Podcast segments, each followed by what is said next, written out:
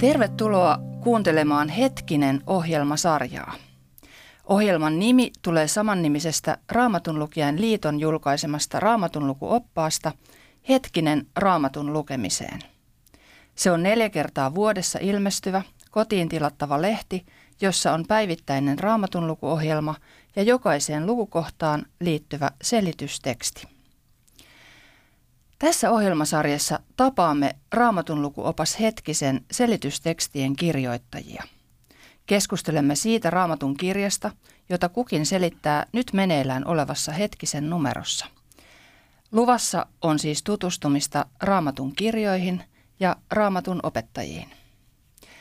Minä olen Anu Vuola ja tänään vieraanani on teologian tohtori, arkeologi, rovasti, tietokirjailija ja raamattukouluttaja Eero Junkkaala, tervetuloa. Kiitos, olipahan siinä titteleitä kerrakseen.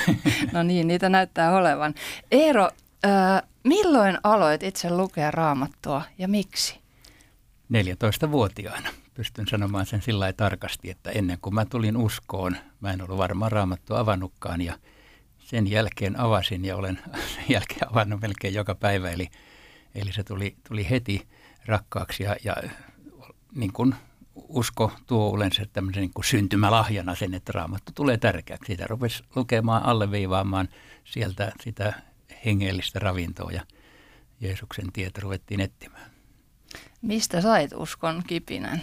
Silloin? No se oli Lempäällä, se oli seurakunta nuorten porukkaan. Ohjauduin melkein puolisattumalta ja, ja siellä sitten tämä kutsu kolahti. Ja, ja tota, olen joskus sanonut, että Jumala otti sen paljon vakavammin kuin miten minä ymmärsin sen ikäisen edes ottaakaan, mutta siitä tie lähti.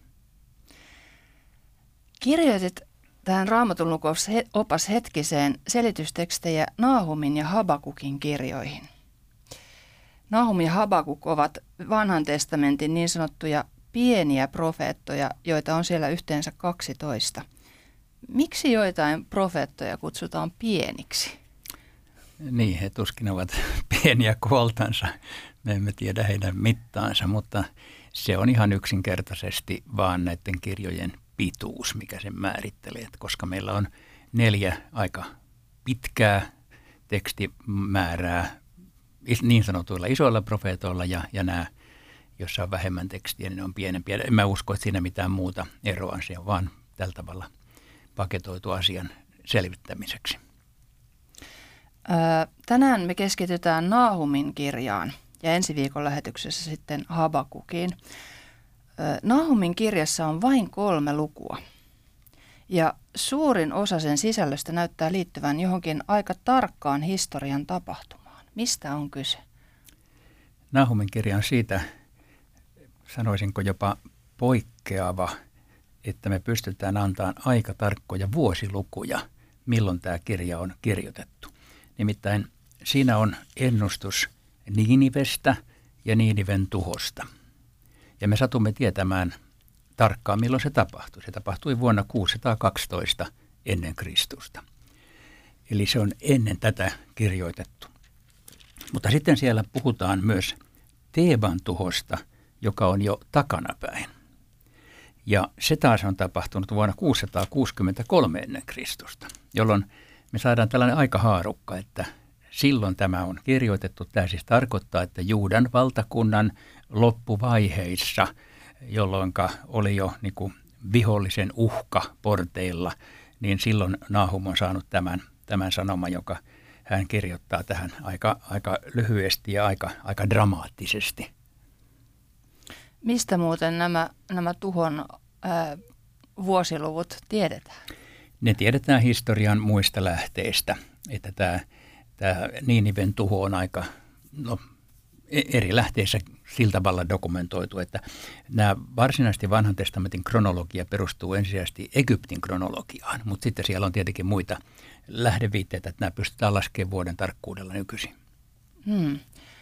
Mm, joskus kun lukee vanhaa testamenttia ja erityisesti sen tiettyihin historiallisiin tapahtumiin liittyviä tekstejä, niin herää kysymys, että mitä tekemistä niillä on minun 2000-luvulla elävän kristityn kanssa – mitä, mitä sanoisit Eero, että mitä, mitä tämä Naahumin kirja voi antaa ja opettaa meille? Se ei välttämättä ihan helposti aukeakaan, koska Tämä on, tämä on aika tämmöistä, no, raskasta tekstiä paikkapaikoin. Siinä ennustetaan siis kaupungin tuho, joka tapahtui kaksi ja puoli tuhatta vuotta sitten, niin voidaan tehdä todellakin tuo kysymys, minkä sä Anu teit.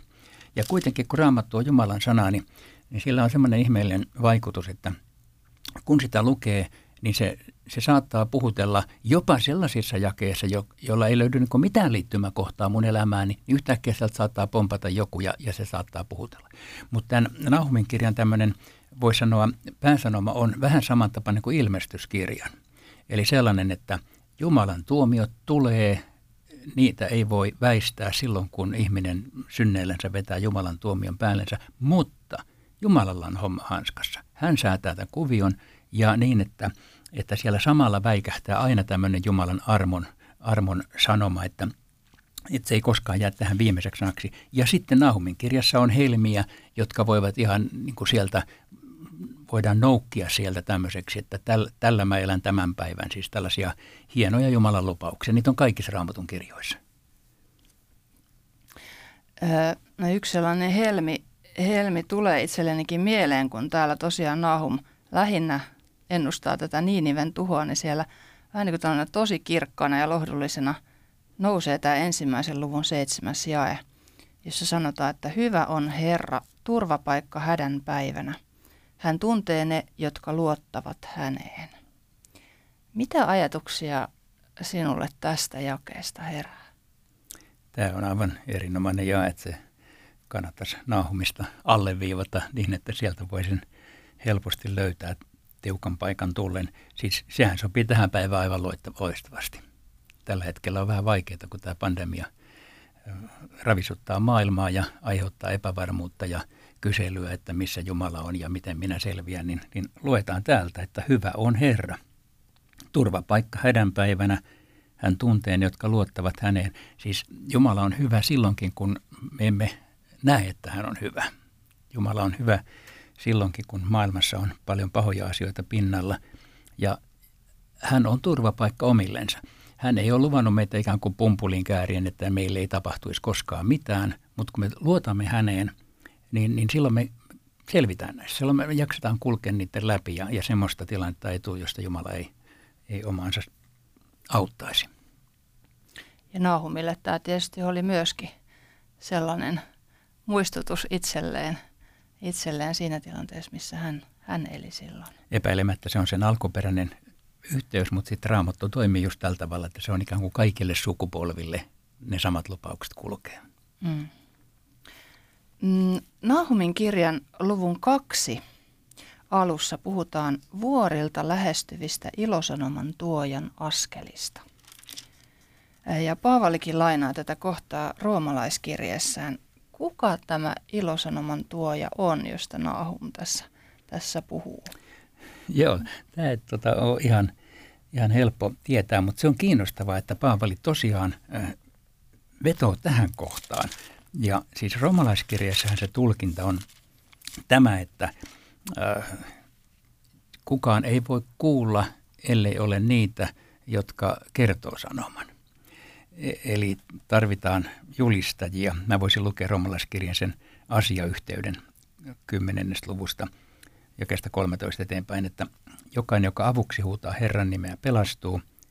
Mutta kuinka he voivat huutaa avuksi sitä, johon eivät usko – Kuinka he voivat uskoa siihen, josta eivät ole kuulleet?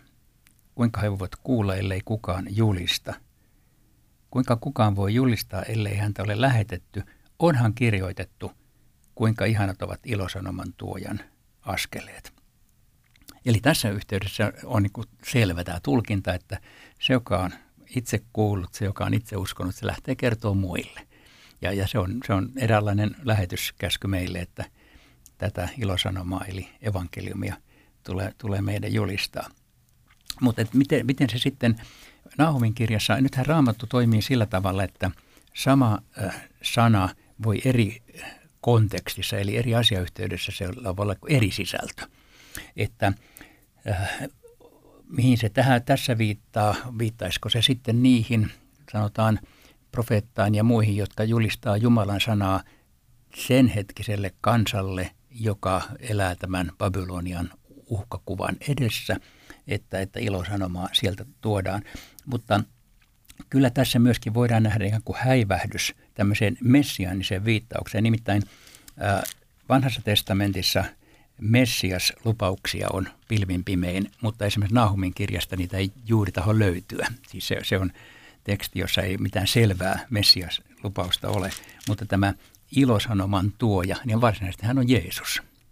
Ja, ja sen takia eh, tässä voi olla tämmöinen häivähdys siitä, että, että Jeesus on se lopullinen ilosanoma ja tuoja ja, ja sitten kun maailman myrskyt täällä ovat, niin Jeesukseen turvaudutaan silloinkin.